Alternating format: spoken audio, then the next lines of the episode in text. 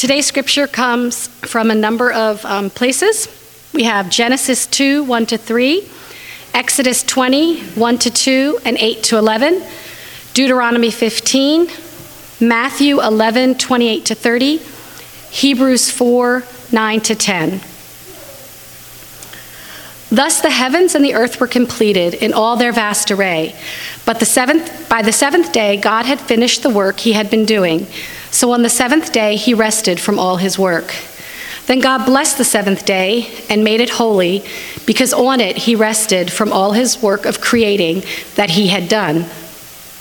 And God spoke all these words I am the Lord your God, who brought you out of Egypt, out of the land of slavery.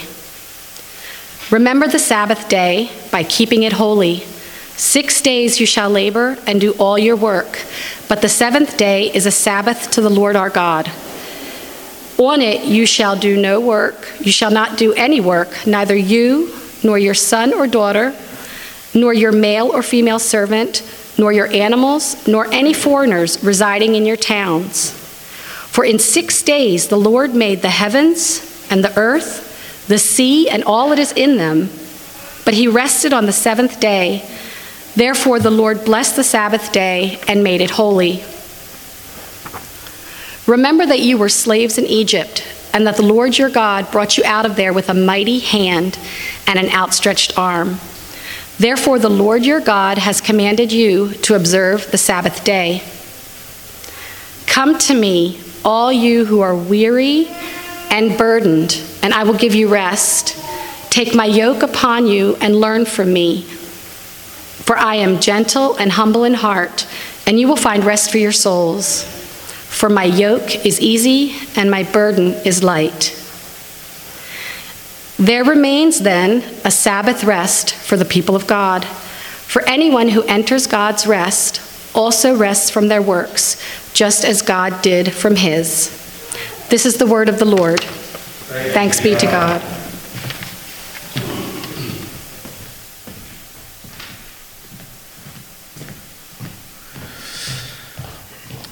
Thank you, Sister Wendy.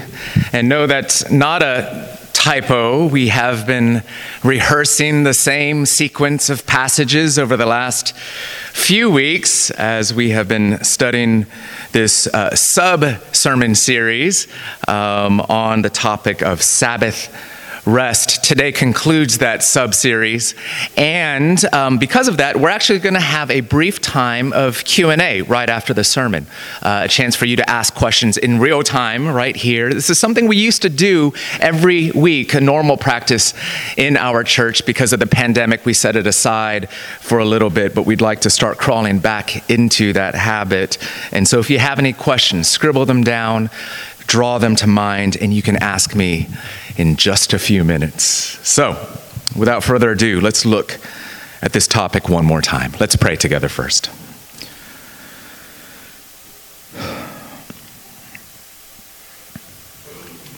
God, we exhale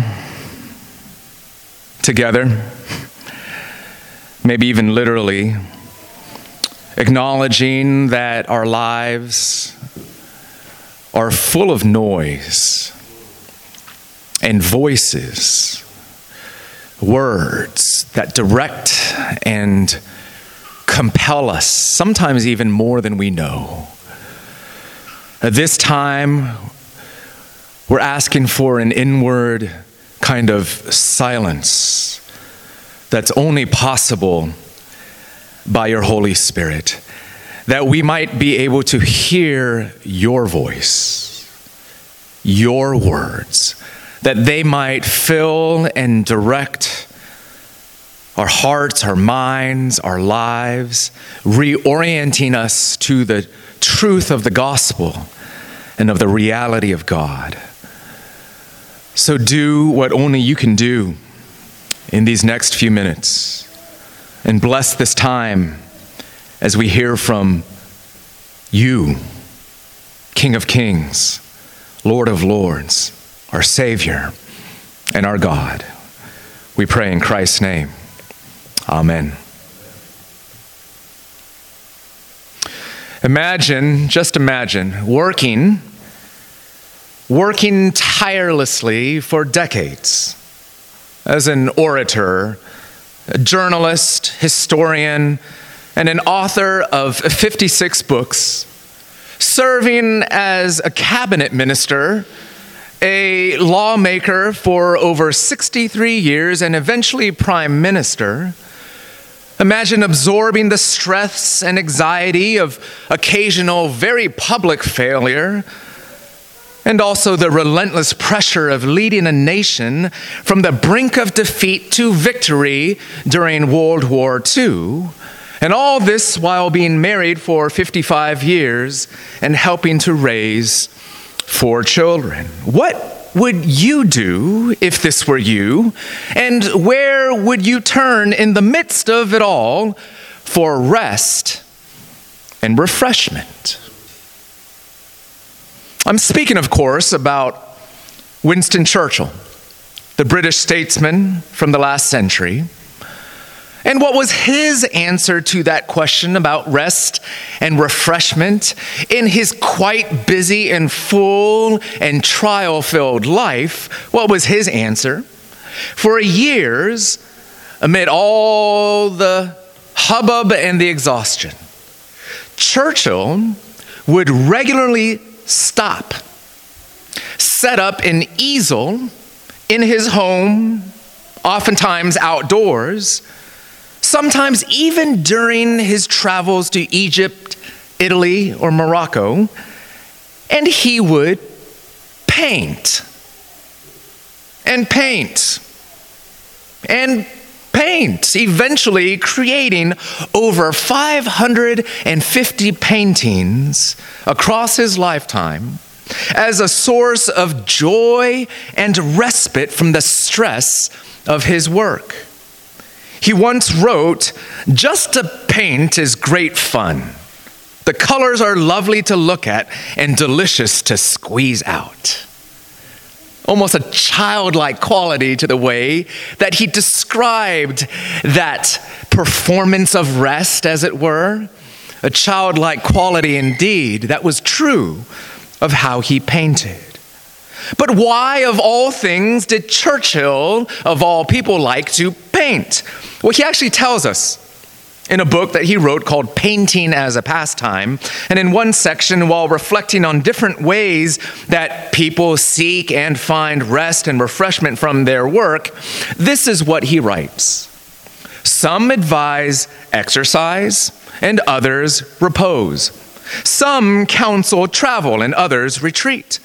Some praise solitude, and others gaiety no doubt all these may play their part according to individual temperament, but the element which is constant and common in all of them is change. Change is the master key. Why did Churchill, in other words, love to paint as a form of rest, why was it so effective in sustaining him even through deep and hard trials? Precisely because painting isn't what he normally did during his daily grind the writing and speaking and strategizing and decision making. What replenished him was a decisive change in activity.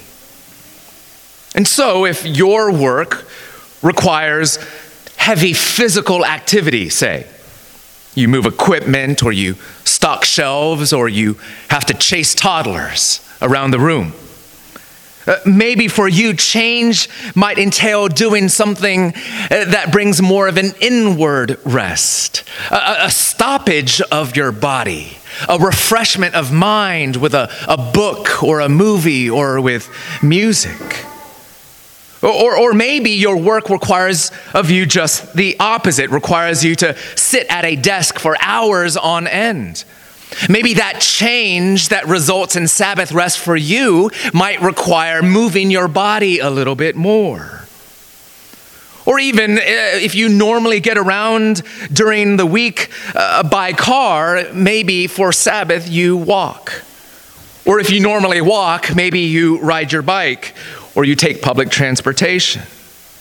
Exodus 20 where God presents Sabbath rest as the fourth of the Ten Commandments, describes this Sabbath as holy. Uh, that's just a word that means set apart, different. It's meant to be a day of change. It's change, after all, that so often brings us rest. What might that look like for you as you and I and we as a community grow together in Sabbath? Churchill's example offers some insight into the wise and effective practice of Sabbath in the Christian life. And we've been focusing on this topic over the last two weeks. And we've been approaching this as an invitation from God to rest. Maybe it's a surprising thing for you to hear that the God of the Bible isn't there demanding that you do more for him, but rather that you rest and receive from him. The principle of grace, the story of redemption that we find in Christ. It's an invitation from God to embrace a new life giving rhythm of work and then rest, of work and then rest, and to do so by structuring our lives around a cycle of ceasing and restoring and feasting, pausing from our daily work at the end of each day. And also, at least for one full day each week, or if you're in a unique vocational season of life, Maybe the mom of a nursing infant, or maybe your shift work requires you to work every day of the week. Then setting aside at least three hours on a day, you can do that as part of your Sabbath. And not only stopping and pausing, but filling up your time with things that positively replenish and refresh your body and your soul. So we're continuing to explore again what it looks like to practically restore ourselves, to do things that replenish us. But before we get more into that, I want to talk briefly about this why it's so hard to do this. Uh, the first point in our time together here is this Sabbath is for freedom. Sabbath is for freedom. Notice in our readings, the first or the second reading is Exodus 20. Again, the first time that God lays out the Ten Commandments. And there, when he does so, he points his people not only to this command, but to the grounds of this command. He says in verse 8, Remember the Sabbath day by keeping it holy. Six days you shall labor and do all your work, but the seventh day is a Sabbath, so stop. Why? Verse 11, For in six days the Lord made the heavens and the earth, the sea, and all that's in them, but he rested on the seventh day. Therefore, be like God and stop. In other words, in Exodus 20, God points to the story of creation as the reason why we should practice Sabbath. It's who we are, it's how we've been made, it's built into our creational design. Don't violate it. God wants you to stop. But now, here, in Deuteronomy 5, Moses repeats this command of Sabbath, but this time in verse 15 of Deuteronomy 5, he gives a different reason, different grounds for practicing the Sabbath. Verse 15, remember that you were slaves in Egypt and that the Lord your God brought you out of there with a mighty hand and an outstretched arm. Therefore, the Lord your God has commanded you to observe the Sabbath day. So this time, he grounds the Sabbath command not in creation, but in redemption, and with a deep and vivid reminder once you were slaves, now you are free. So stop. Keep in mind, God's people, having just been delivered from slavery in Egypt, having been delivered into the arms of God and His grace, were still a people who only knew work, no rest. They had for generations been treated like machines, not human beings where the only measurement of their worth was their efficiency and productivity. And some of us live in the same way. And we live in a culture that reinforces this self image that messages to us that that is the defining quality of your worth in this world, your output the speed with which you can get the job done. And so, day in and day out, it begins in our heart, the idols, of course. But those things are reinforced by the messages of the world around us. It's what makes Sabbath really hard. It's what makes it uh, uh, uh an almost countercultural practice going against the grain of the prevailing culture. And what that means then is that Sabbath requires a deliberate fight against the patterns and demands of everyday life. We live, don't we, after all, in a world of commoditization of human beings of the labor of our hands, where we are too often treated like machines and we treat one another as such as well, demanding endless production. Evaluating again people's worth only by what they can or are perceived to be able to contribute to our world. Not only commoditization, we also live in a culture of self actualization where the demand is placed upon you, haven't you noticed, to create your own image and your own identity. Hence, why we have this epidemic of even young children in their teen and tween years being wrapped up in social media, trying to project a certain me to the world dressed in a certain way, doing the right things, and here's the problem it doesn't change in adult life, does it? Where we have a constant engine, a motor that keeps us going, producing, making, in order to make sure that we measure up. And before you know it, we've surrounded ourselves in our heads and in our lives with taskmasters, indeed, slave drivers, taskmasters called self improvement Taskmasters called the career that I deserve and need to have to be a somebody in this world. Even taskmasters that are well intended but distorted in our hearts including the ways in which parenting can be twisted into uh, something where you are task mastered into constantly trying to create a certain experiential life for a child, or educational advantage, or the optimization of experience pursued through endless extracurricular activities that you cannot stop producing and providing. And so it's no surprise that we're exhausted. And it's no surprise, therefore, that to resist this, to practice Sabbath, requires a bit of a fight, a fight of faith. Walter Brueggemann, Old Testament professor and author, has written very helpfully with this language that the refusal to define life by productive work requires a mighty act of resistance. He also writes Sabbath declares in bodily ways that we will not participate in the anxiety system that pervades our social environment.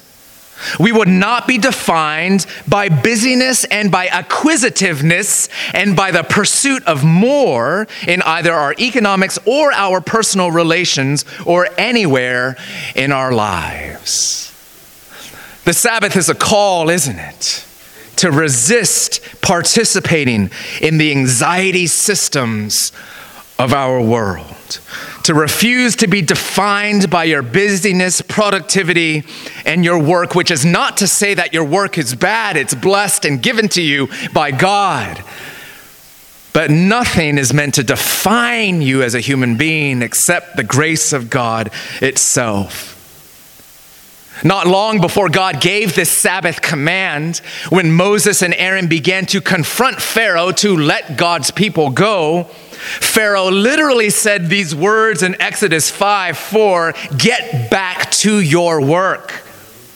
Here in the Bible, we find a God, a Savior, even Jesus in Matthew 11, that says almost the opposite I will give you rest. Pharaoh says, Get back to your work.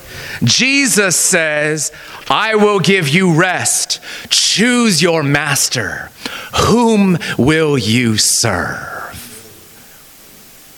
Sabbath is an invitation to the heart of a God of grace, a God who actually loves you, not just what you do, who loves you and not just what you produce, who loves you for you and not just for what you can do for him. To keep the Sabbath, dear friends, is to say with all faith and with all joy, to declare, I am not a slave. Not to my work not to the demands of this world, not to self imposed pressures that I might have to produce and perform. I am not a slave. I am, by God's grace, free. Which is another way of saying it's an invitation to be a human being all over again.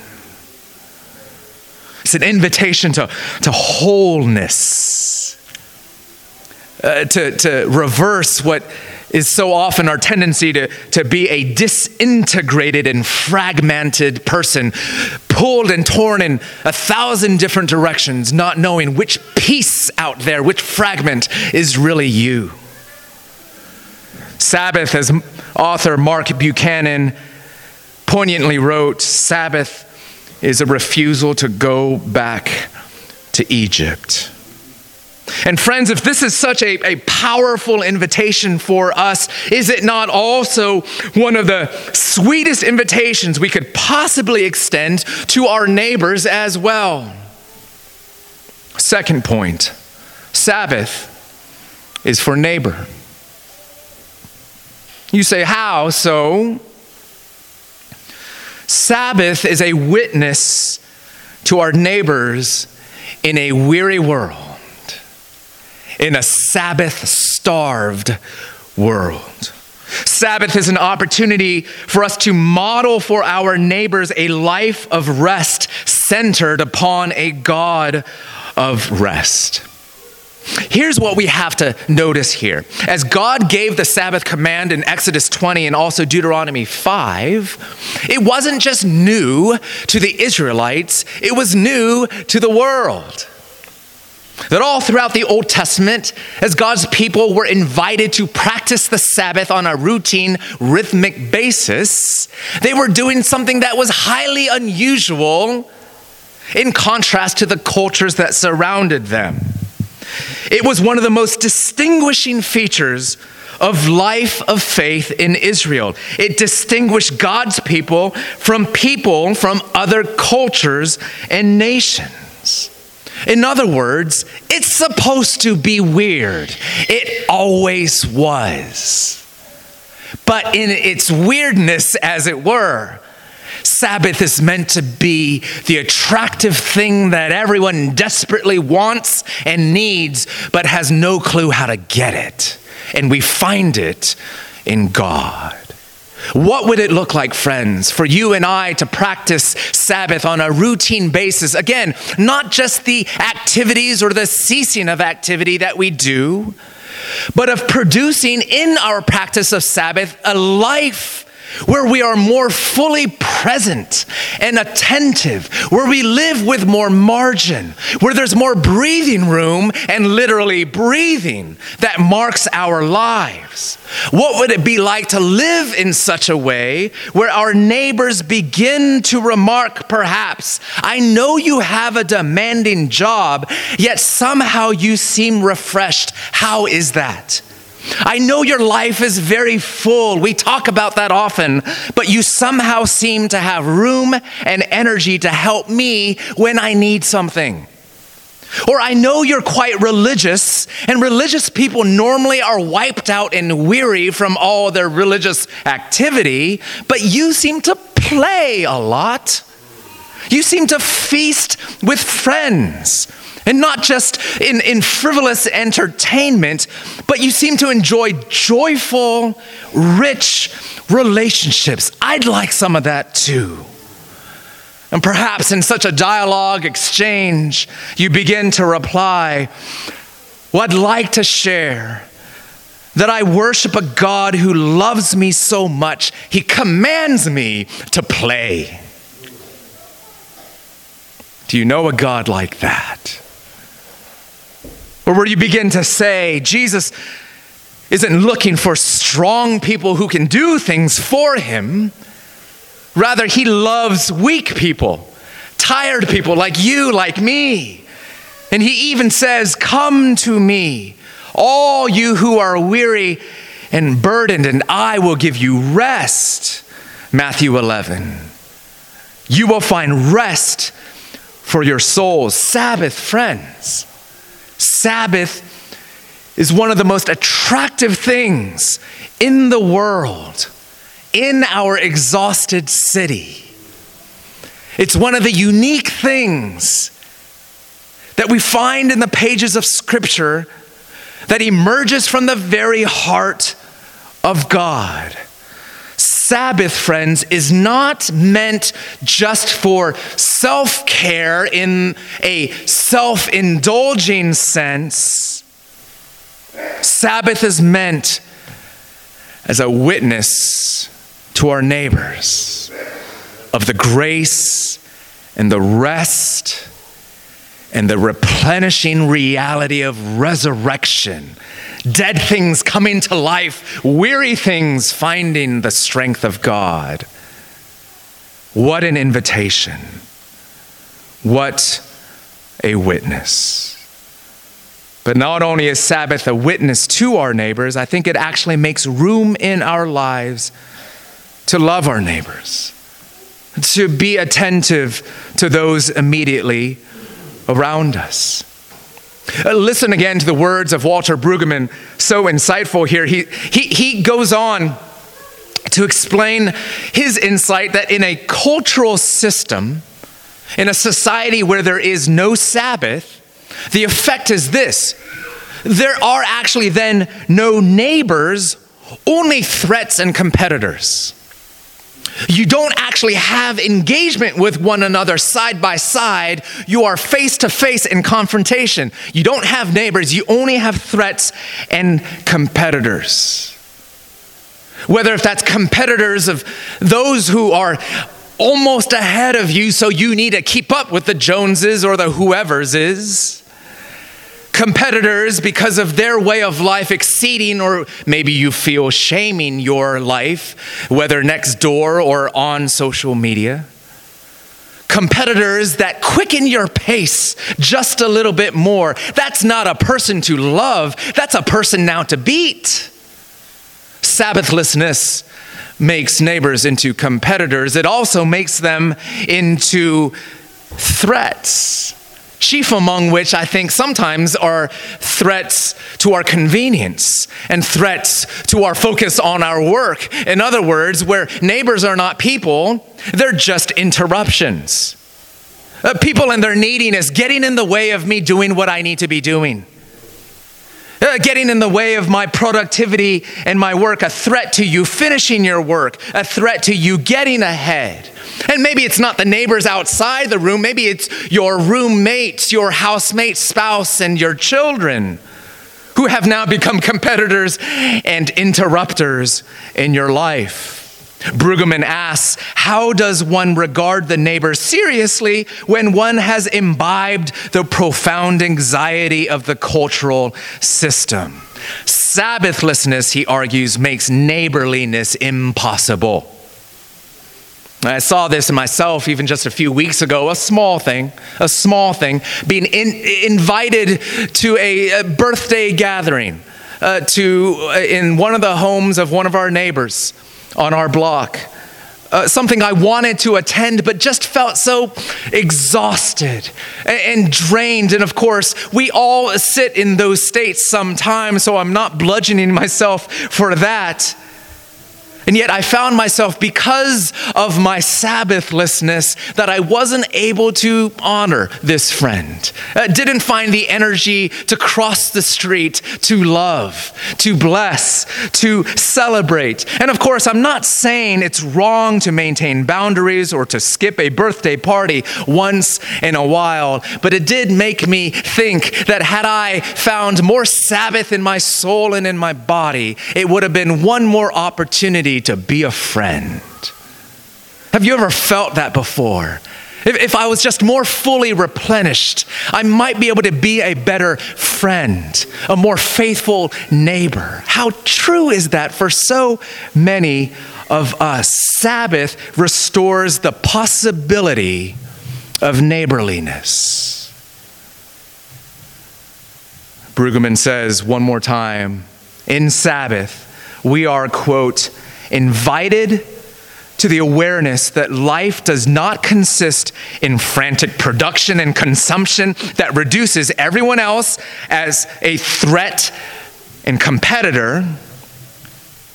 And as the work stoppage permits a waning of anxiety, so energy is redeployed to the neighborhood. The odd insistence of God is to counter anxious productivity with committed neighborliness. The latter practice creates an environment of security and respect and dignity that redefines the human project. The waning of anxiety so that this now replenished source of energy is redeployed not to my productivity or not to the security of my own self image, keeping up, but now deployed in the direction of the needs and the life of my neighbor with joy. What a vision. What a purpose God has given to us, even in our Sabbath, not to be an exercise in self indulgence but other facing neighborly love. Well, thirdly and lastly, Sabbath is for refreshment. Sabbath is for freedom. Sabbath is for our neighbors. Sabbath is for refreshment. Even as we talk about that replenishment, that refreshment that we need as we give and serve and love our neighbor, we seek to be replenished as we cease, restore, and feast. You see, this is what we have to remember again and again. Sabbath is not just an absence of busyness, it's the presence of refreshment and delight. That's what we're seeking, that's the goal. And it looks like a few things. If I could just put out a, a, a, couple themes that we can linger over together today and throughout the coming week. This refreshment entails joy. It entails seeking out things that help us to recover joy. This begins, of course, in being replenished with the grace of God as we spend time with Him, which we'll talk about in the coming weeks. Spiritual rest in abiding in Christ through God's word and prayer. We're tackling that in the month of November. But it also requires doing things that we just simply love as part of the art of refreshment. John Ortberg, a pastor and author, writes this about the important role of celebration in our practice of Sabbath. He says, Devote a specific day to acts of celebration so that eventually joy will infuse your entire lives. One day a week, eat foods that you love to eat. Listen to music that moves your soul. Play a sport that stretches and challenges you. Read books that refresh your spirit.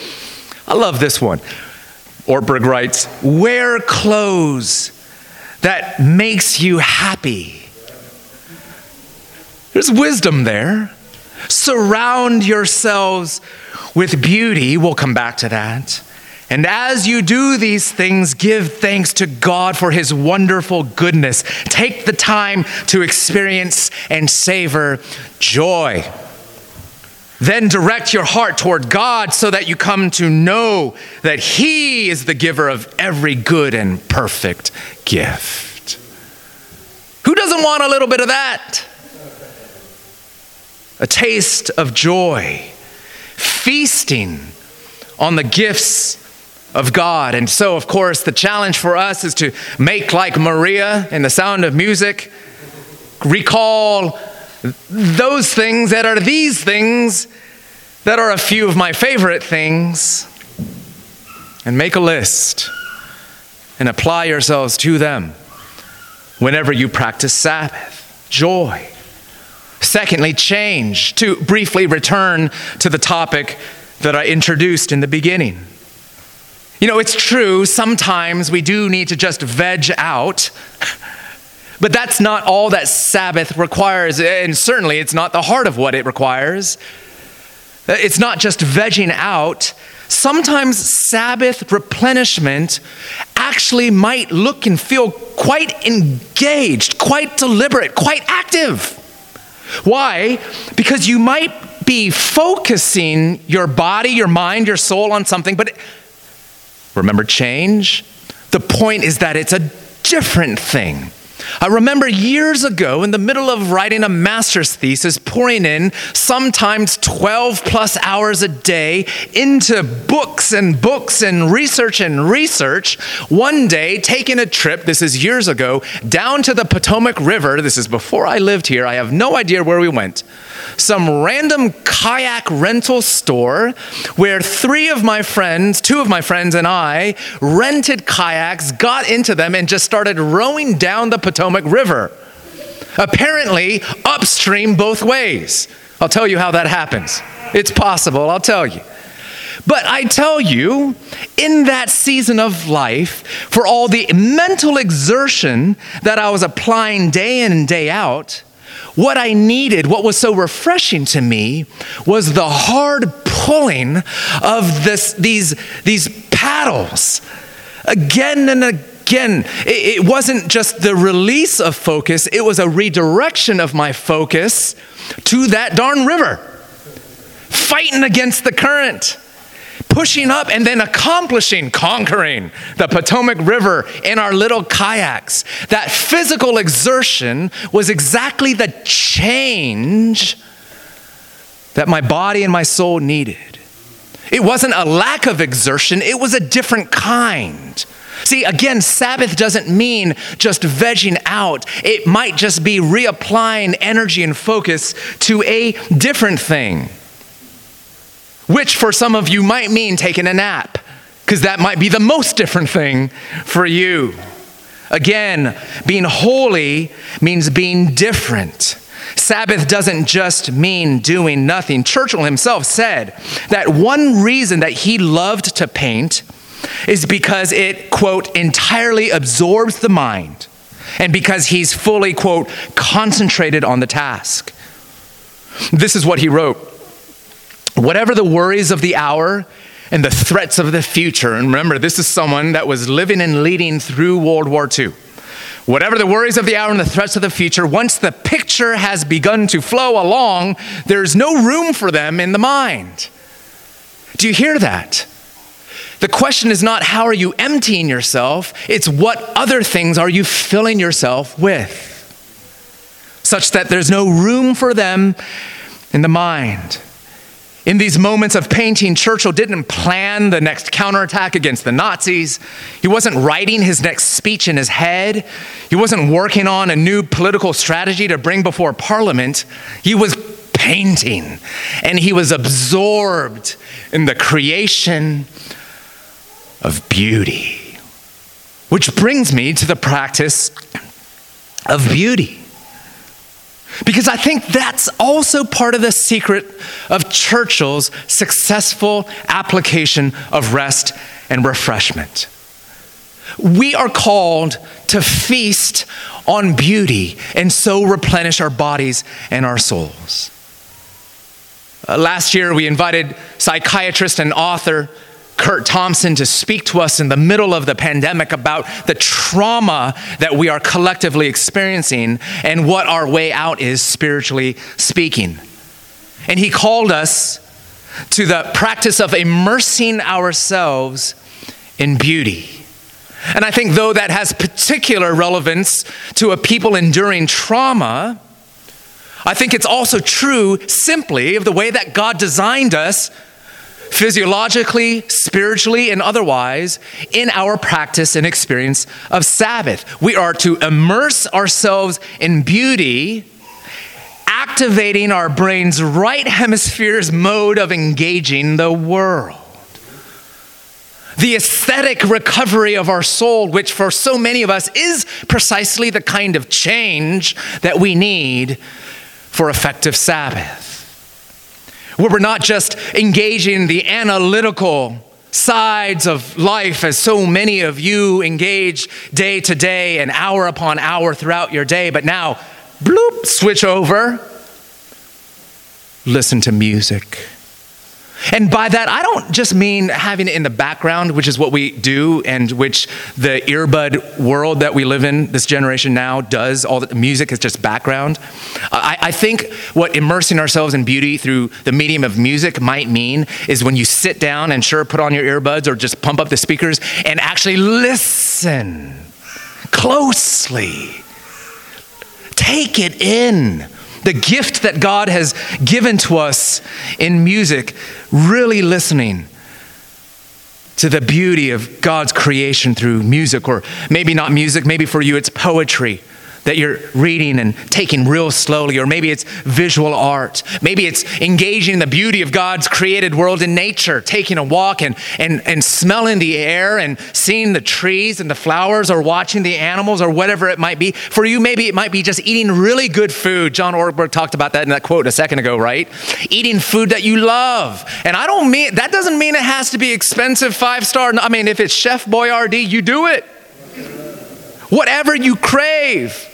Brother Michael and I, a couple weeks ago, were laughing about how the McRib is coming back. We need to hit that joint up. Right? What brings delight, whatever it might be for you, to immerse yourself in beauty, to create beauty as part of your Sabbath practice, both the beauty of our Creator, Redeemer, encountered in Scripture, in prayer, and in worship. This is beauty encounters too, as well as the beauty of created things found and encountered in nature and art and food and music and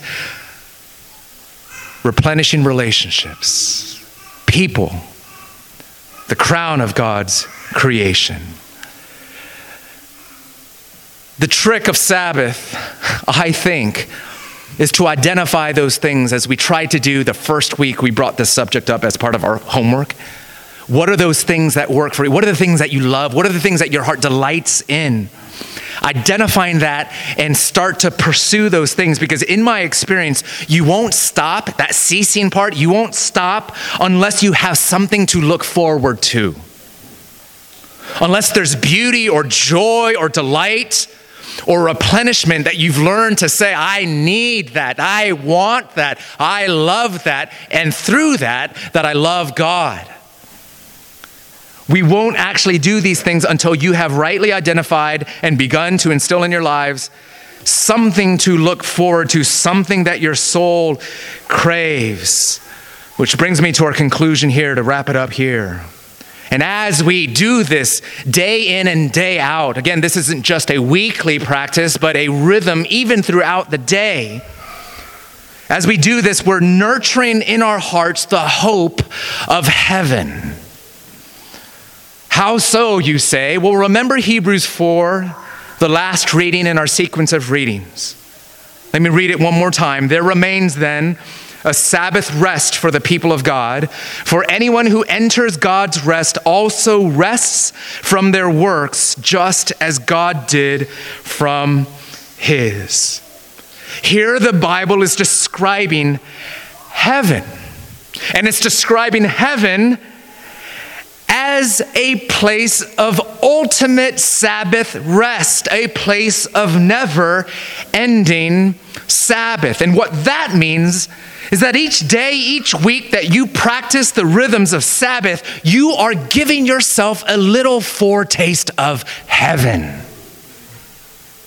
You are reenacting the story of redemption, the exhaustion of work, and then the replenishment of rest. The exhaustion of work, and then the replenishment of rest again. Until one day, after you practice this day in and day out, and week in and week out, and you rehearse and reenact this story, work and rest until one day when Jesus returns the exhaustion finally ceases, and the day of eternal rest finally arrives, and it never ends. Do you see, friends, by practicing Sabbath, we're not just seeking rest for today, we're training our hearts to anticipate Sabbath every day for eternity, right with God, reunited with the God of Sabbath the God of eternal rest.